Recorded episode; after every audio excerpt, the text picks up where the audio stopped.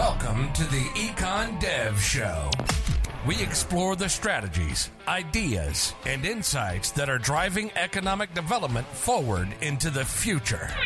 You'll hear new insights from passionate EDs about their successes and struggles. And you'll learn from attraction and retention experts about how to apply actionable strategies inside your EDO. We'll help take your organization, your community, and your career to the next level.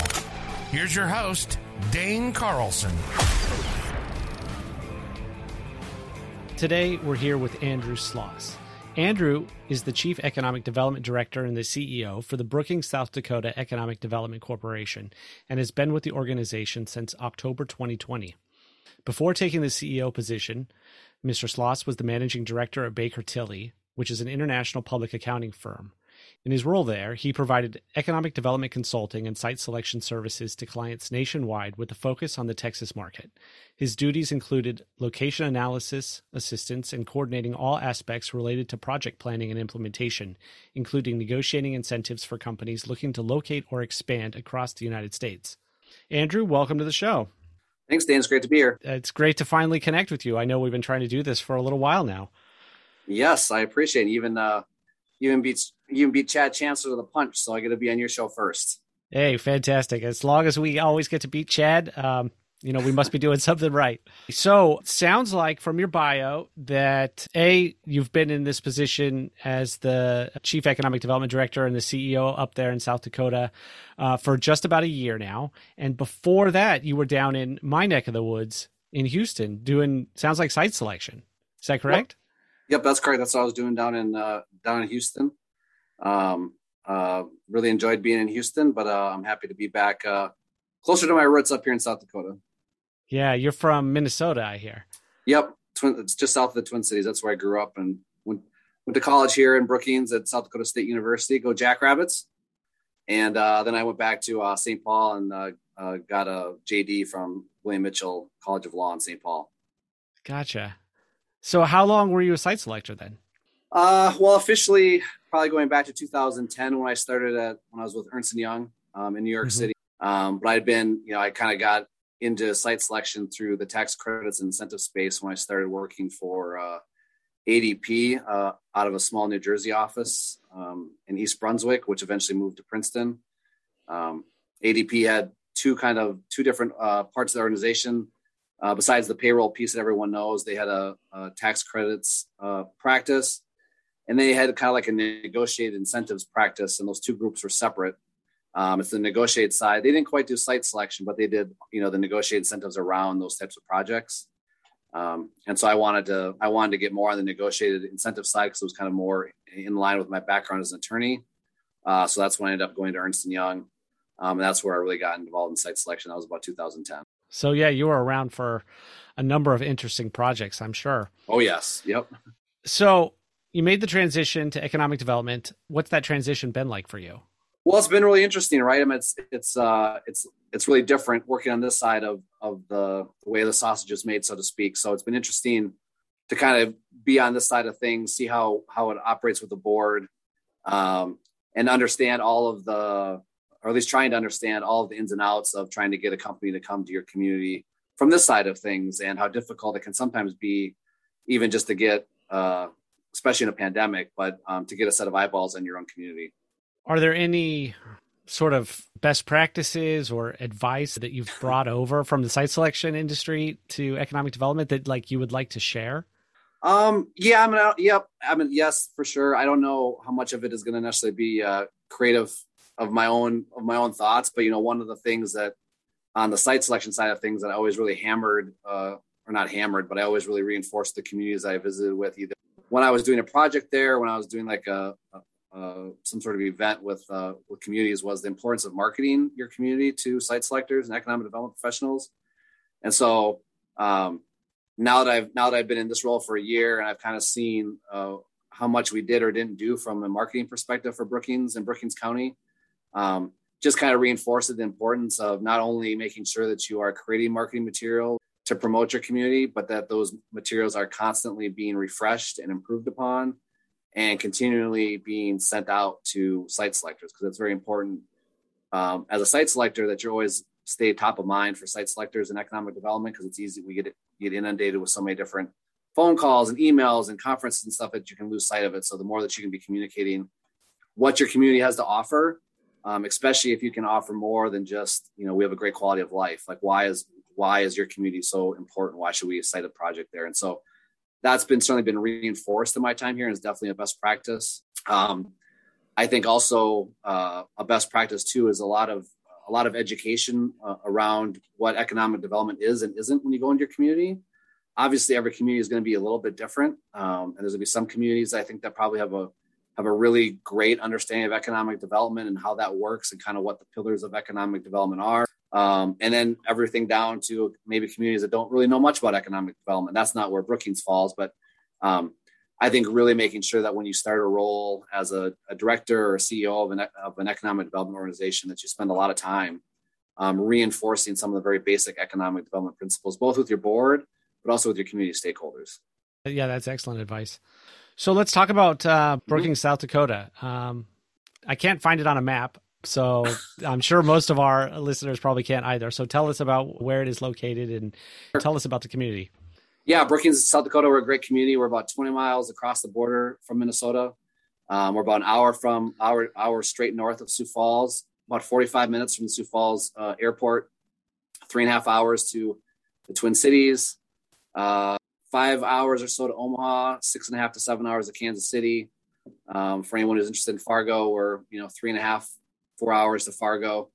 Um, great community. We have a long history of manufacturing going going back into the early 1900s. Um, Daktronics is headquartered here. Larson is headquartered here. Falcon Plastics is headquartered here. Um, and then we have a number of other regional manufacturing plants. Uh, 3M has a very large plant here. Um, Quality Tool has a large plant here. Twin City Fan, which is obviously a Twin Cities based company, has a manufacturing plant here. Um, and then we are the we are home to the largest university in the state of South Dakota, and that's South Dakota State University, which is one of four land grant universities in the country. Um, obviously, as a university, it's heavily focused around research, uh, around precision agriculture, uh, animal and human health, um, and a lot of other a lot of other engineering is a big uh, a big player on on campus there, and so. Um, it's a really great place to call home. It's a great place to be from, or a place where I currently call home. Excellent. Um, I imagine the weather though is a little different than Houston. It's sunny and 65 all the time here, Dane. Don't get it don't get it wrong.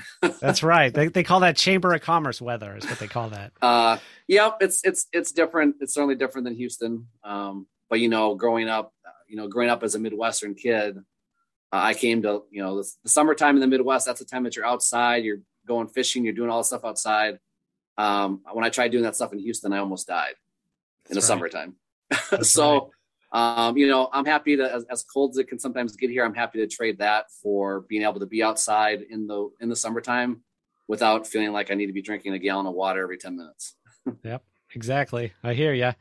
So, what was the process like finding the job, getting the job, all that kind of stuff? What was that like for you?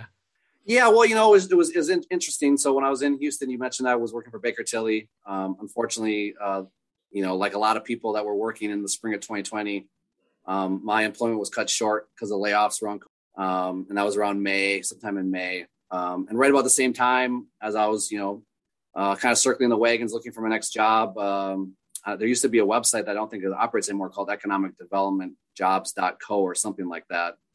Um, and this one popped up on my list serve or whatever. And I thought to myself, wow, Brookings, it, it didn't occur to me that that economic development was a thing in Brookings, but which of course it, it was. And so uh, my initial thought was, well, as a jackrabbit, uh, alumni of SDSU, I should at least get a, I should at least get a phone inter- interview for the job. And so um, I applied for the job. And then as I kind of researched the role and research what had happened in Brookings since I graduated uh, not so long ago, um, uh, I was really fascinated to see how much how much growth Brookings had had had uh, had seen uh, and all the things that had happened in Brookings since I'd last been at school here. Um, and so I was very interested. So yeah, so I mean, I had you know like a typical, little bit more challenging around the pandemic as far as doing interviews, but there was there was uh two there was like one phone call um, with someone here in the office, and then I think there was maybe two Zoom phone calls, Zoom conferences with the board. Um, and then last August, uh, they had they narrowed it down to I think three or four finalists, and so we all came. I came up here to to Brookings for the in person interview, and so like most economic development jobs, you know, you get the tour of the community. That I was already kind of familiar with the community, and then there was uh, I had I, I put together a presentation about what you know my first 90 to 120 days might look like here at BEDC and what I hope to accomplish uh, in my first year or two in the role.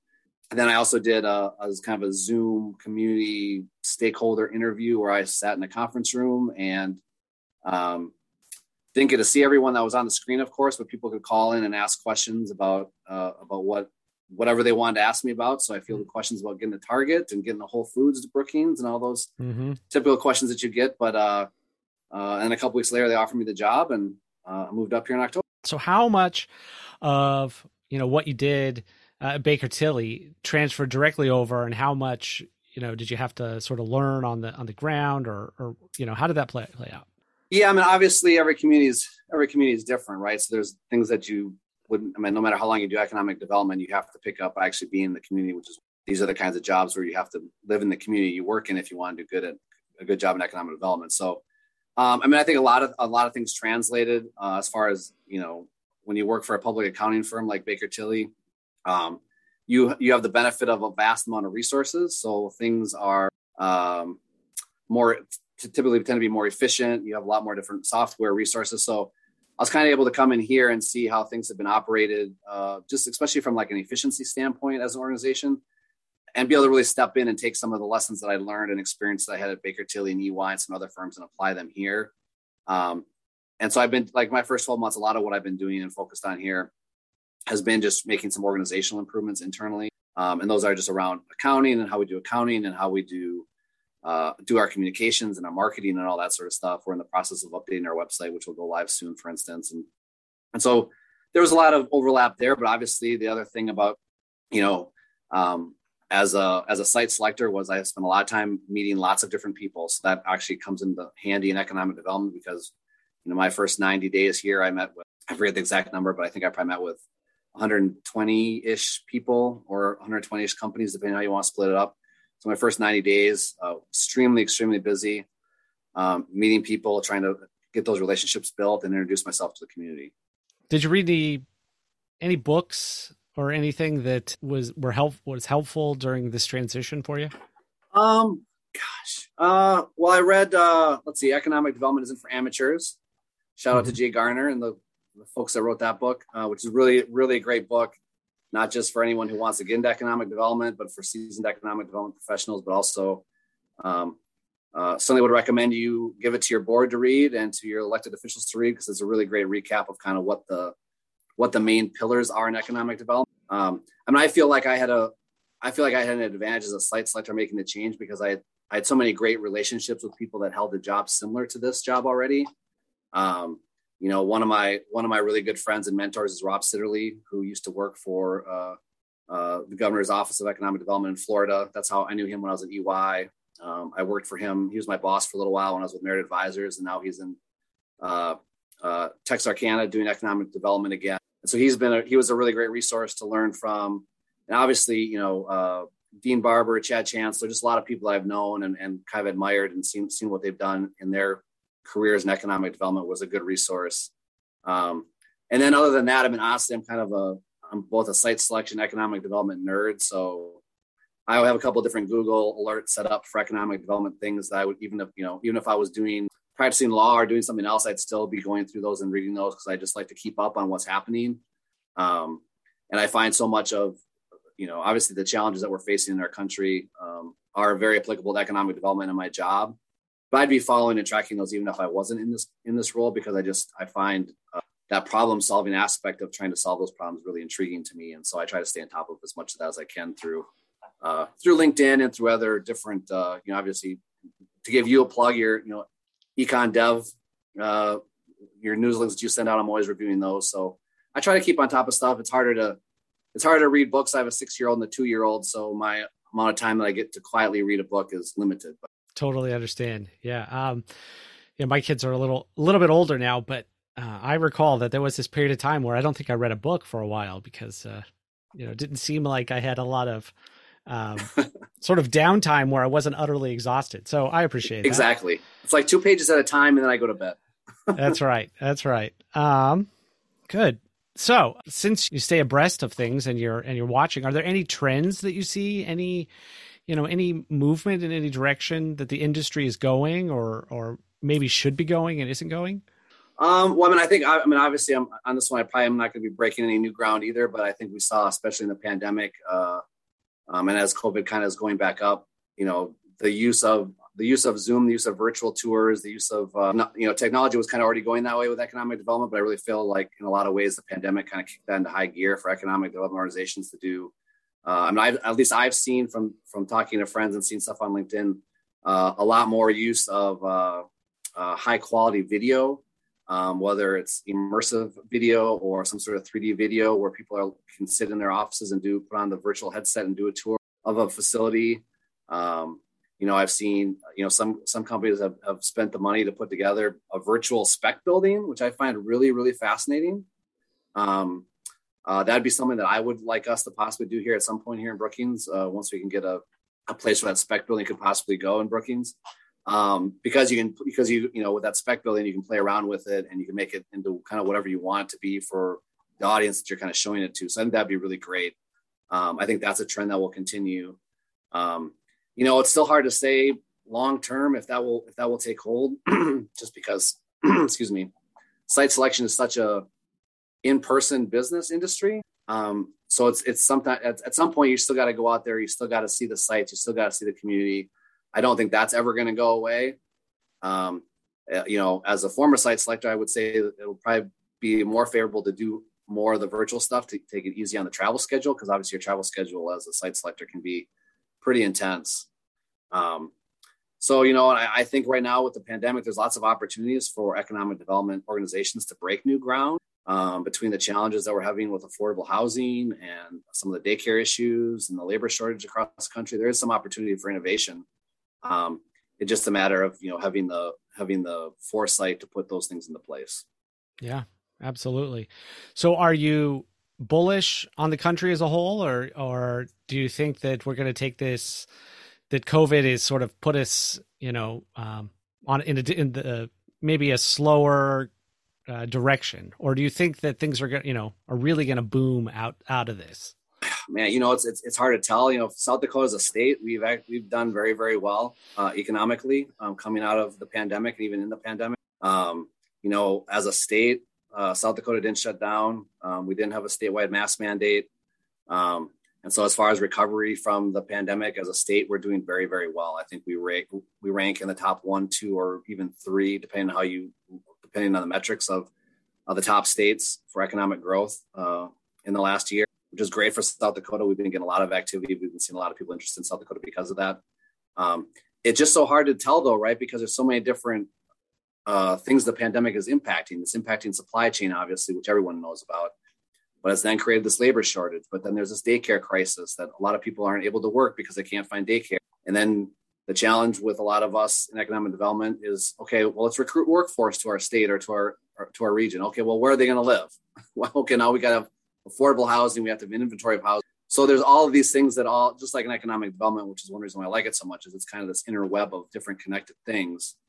And so, I mean, I think, you know, I'm, I'm, a, I'm a believer in this country. I'm a believer that what doesn't kill us makes us stronger. So I, I feel like whenever we come out of this, that we will be stronger and we're going to, we're going to come out with solutions to these problems. But I just, I think it's just going to take a little bit longer to come up with an answer.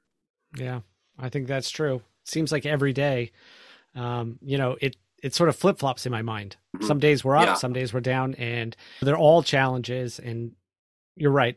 Whatever doesn't kill us makes us stronger. And I think that I think ultimately we're gonna we're gonna find our footing and we're gonna go the right direction. And and I think this just sped everything up. I think this oh, moved for sure. us. Yeah. Yep. Um, you mentioned.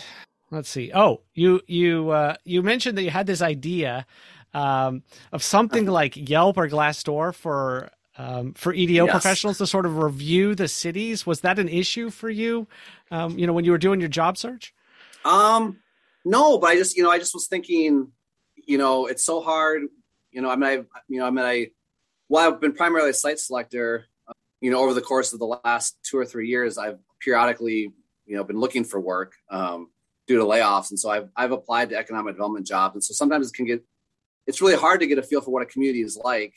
Um, and if you don't, if you don't make it to that final round of an interview where you get to visit the community, you still don't really understand like what the community is like. I mean, you can Google all you want, you can watch so many videos and podcasts and all you want to do, but you can't get a really feel for it, including, you know, you know, because at least in my experience, when I've gone through the interview process, it's been hard to get a feel, even when I've gotten to the finalist stages.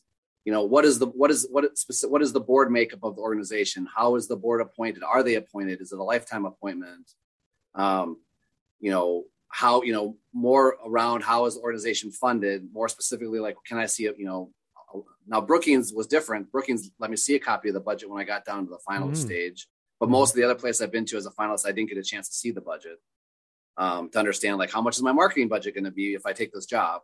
Right. And so, and I'm not saying like all of that would necessarily be on on Glassdoor, but certainly if you had like a Glassdoor for economic development, but it would give it would give people who are who have maybe left that organization an opportunity to just provide insight into the organization for someone coming in to say, hey, you know, if you take this job, here's some things about the community that are that are good, that are bad, that are neutral, that you should be aware of before you take the job, because it can be really hard to, to kind of suss those things out uh, in a job search. And I think especially when I was on site selection, you know, I would work in these communities where I'd be working in a community for like two years on a project, and I would see two or three economic development directors turn over in that community. So I never, really, I mean, I never knew why. It didn't necessarily matter to me. It only mattered to my clients a little bit. They got a little concerned when that when stuff like that would happen. But um, there are some communities where that happens so frequently, and sometimes obviously there's always personalities between the director and the board, and maybe the director and other city officials. But I mean, I think creating something like that would be really helpful. I mean, you'd have to have some sort of, you know, something in place so that if someone had gotten fired from their job, they're just not going to go out there like you see on Glassdoor. Right, right. And just blast an organization. But I mean, I think I, and maybe those of you, those of you listening to this will, will email me and say, no, that would be stupid. But I could see how it would be value to people, especially those who are first trying to get into economic development for the first time.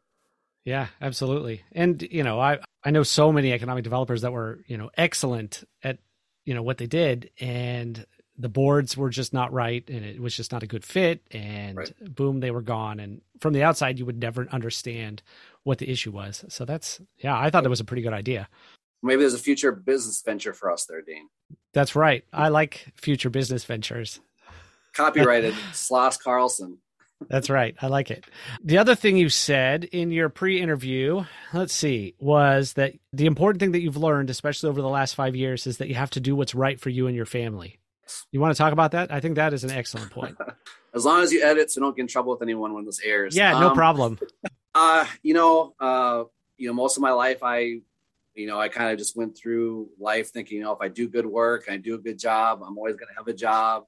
Um, probably a little bit of uh, youthful hubris there. But um, and then when I finally went through my first first layoff a number of years ago, or you know five years ago, whatever it was, I just it was so surprising because it wasn't expected, and and all of a sudden I found myself just having moved to new a new community, just bought a house, uh, moved my wife and my daughter there, and then I was looking for work, right? And so um, it just became evident, just, just become evident even even at my time in public accounting, um, going back to my time uh, at EY, that um, in the end, no no one in that organization is going to in any organization is going to look out for you as an individual and as and as for your family and so uh, you know if if if you move into a job and you just started there and right away you don't get along with your boss or it's not a it's not a healthy work environment for you you know what? You got that's you got to do what's in the best interest of you and and if you need to leave someplace after only being there for a month in order to for your mental health or to take another job or even not to take another job because this was not good for you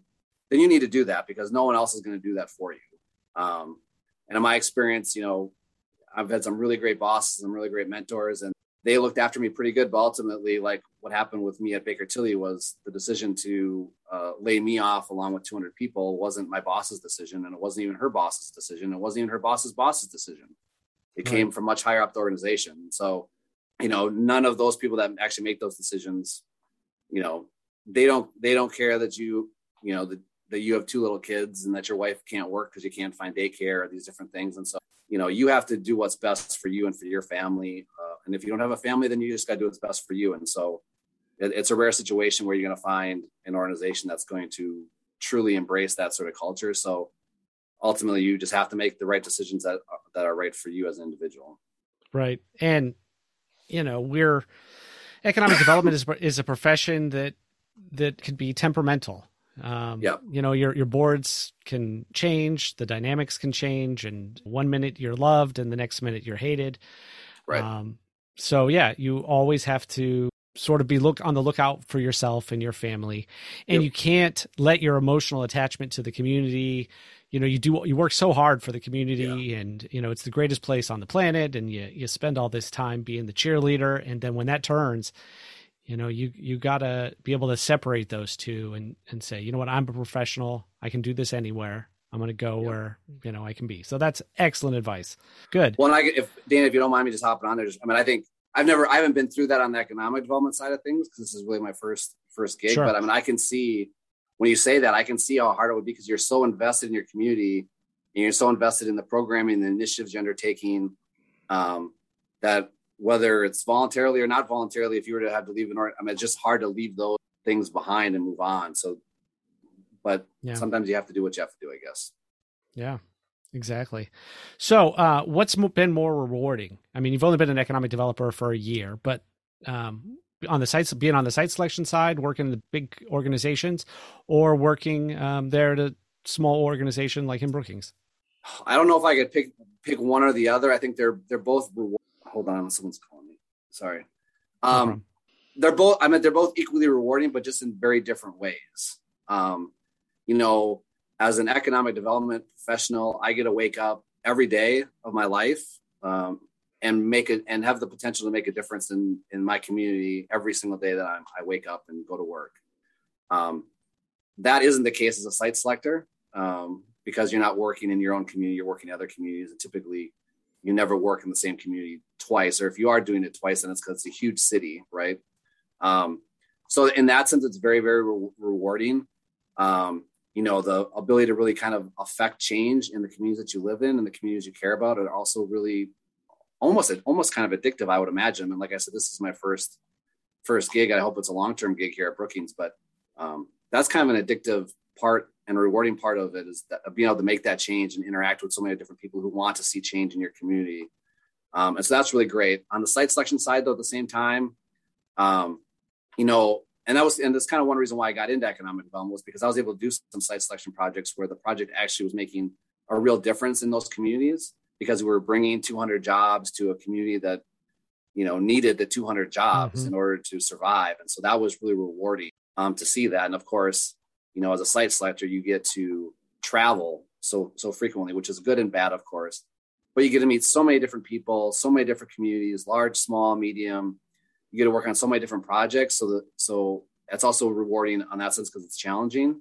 Um, not that economic development isn't challenging, because Lord knows economic development is plenty cha- challenging. So, I mean, they're both really re- rewarding. Obviously, uh, uh, private sector.